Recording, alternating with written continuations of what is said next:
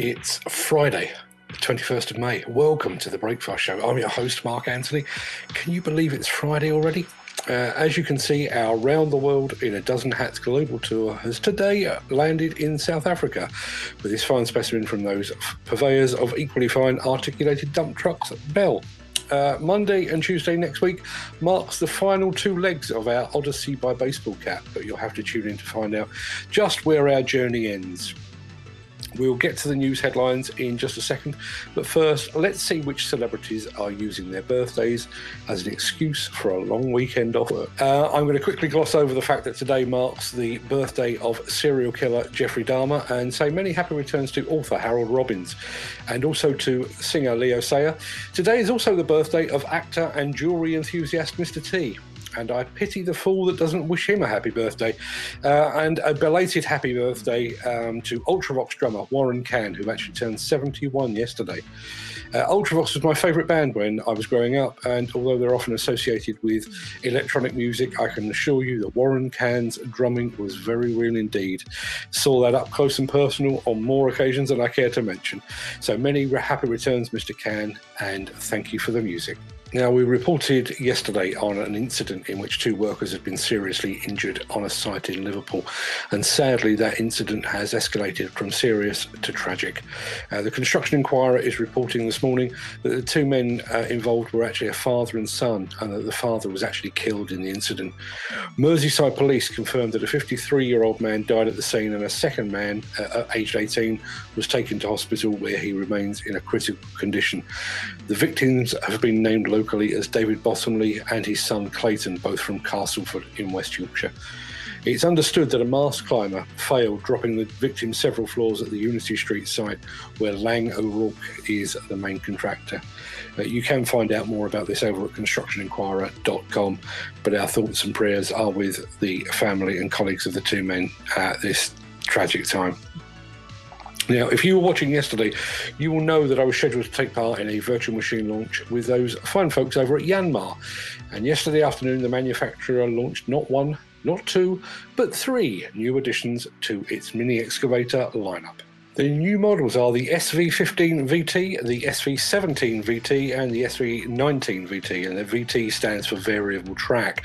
All three are powered by Stage 5 compliant diesel engines, and they each compete in the 1.5 to 2 ton operating weight class.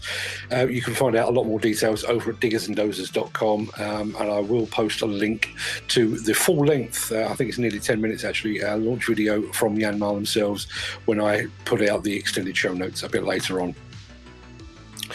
Now, just a quickie, just before I came on air uh, this morning, I, I, received notification that AR Demolition is seeking Demolition 360 plant operators.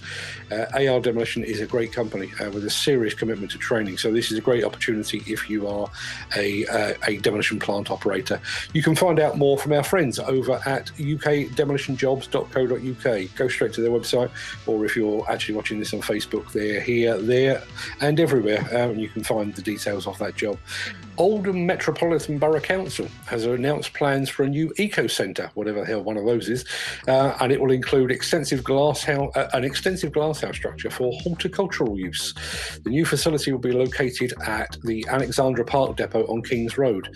There are several companies vying for the new build portion of the works, including Casey Group and Seven Construction. But first, there is a small matter of demolishing demolishing the buildings that currently reside on the site, and at the time of recording, a demolition contractor has yet to be appointed. You can find out more about this project lead and many more just like it over at buildersconference.co.uk. Now, we've reported several times recently that the UK construction sector is facing a severe shortage of materials, and that the shortage was actually being exacerbated by the demand from the massive HS2 project. Well, news reaches us that a company is planning to use rail to help partially solve the, solve the material shortage caused, at least in part, by rail. East Midlands based AgRecycle uh, has struck a deal to bring construction material for recycling to its urban quarry in Leicester by train. The firm will work with private rail operator DC Rail for freight, uh, to freight thousands of tons of spent aggregates each year to its recycling sin, uh, site in the city centre.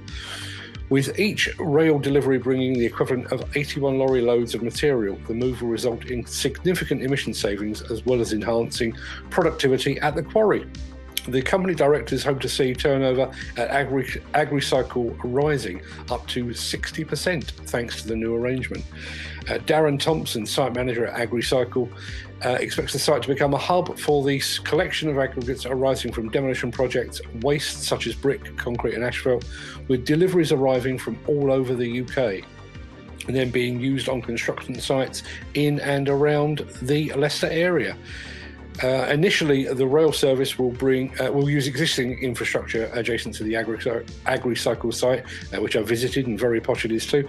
Um, but subject to the success of the project, Thompson says the new rail infrastructure could be installed within the next 12 to 18 months. So good news all round over there. It's a funny thing. I've been producing a podcast for more than eight years, uh, although we've only switched switched to our current format about five years ago. Um, I just assumed that everyone knew that the podcast was there, that it existed, that we were updating it on a regular basis. Turns out I was wrong. Uh, ever since we started mentioning the podcast uh, earlier this week here on the show, we've seen an absolute mo- mammoth spike in the number of downloads and listens. And our audio version of the show, in which we looked to identify the Tesla of the construction equipment world, appears to have gone down very well indeed. Uh, you can listen to that one and literally hundreds more episodes by searching for Demolition News Radio on your preferred podcast platform. Uh, and don't forget, you can listen to the world's number one demolition podcast um, on your smart speaker as well. Uh, speaking of the Tesla of the digger world, uh, that discussion left me feeling rather inspired, if, I, am being honest. Um, and I'm about three quarters of the way through writing a long form article on the very same subject. That article is going to be way too long for Demolition News, um, and, and, it's also in a very different style as well. So, in all likelihood, I will be posting that to the Medium platform over the weekend. Uh, Medium is where I tend to put the stuff that I write that doesn't quite fit Demolition News or Diggers and Dozers, but I'll tell you more about that once the article is up. Uh, just one more thing before I declare today's show well and truly over.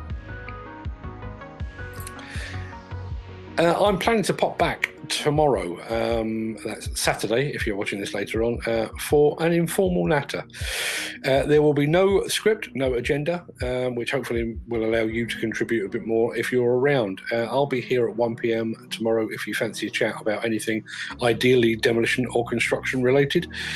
Um, and finally, our regular roundup of news stories from the past week will drop first thing tomorrow as well. Uh, all things being equal, the weekend wrap will drop at around 7.30 tomorrow morning. So you can catch up on the, the week's news over a hearty and no doubt well-deserved breakfast. But until then, have a great day. Um, wrap up because it's blowing a gale out there. I dropped the car off for a, a service earlier today and nearly, it nearly blew my wig off.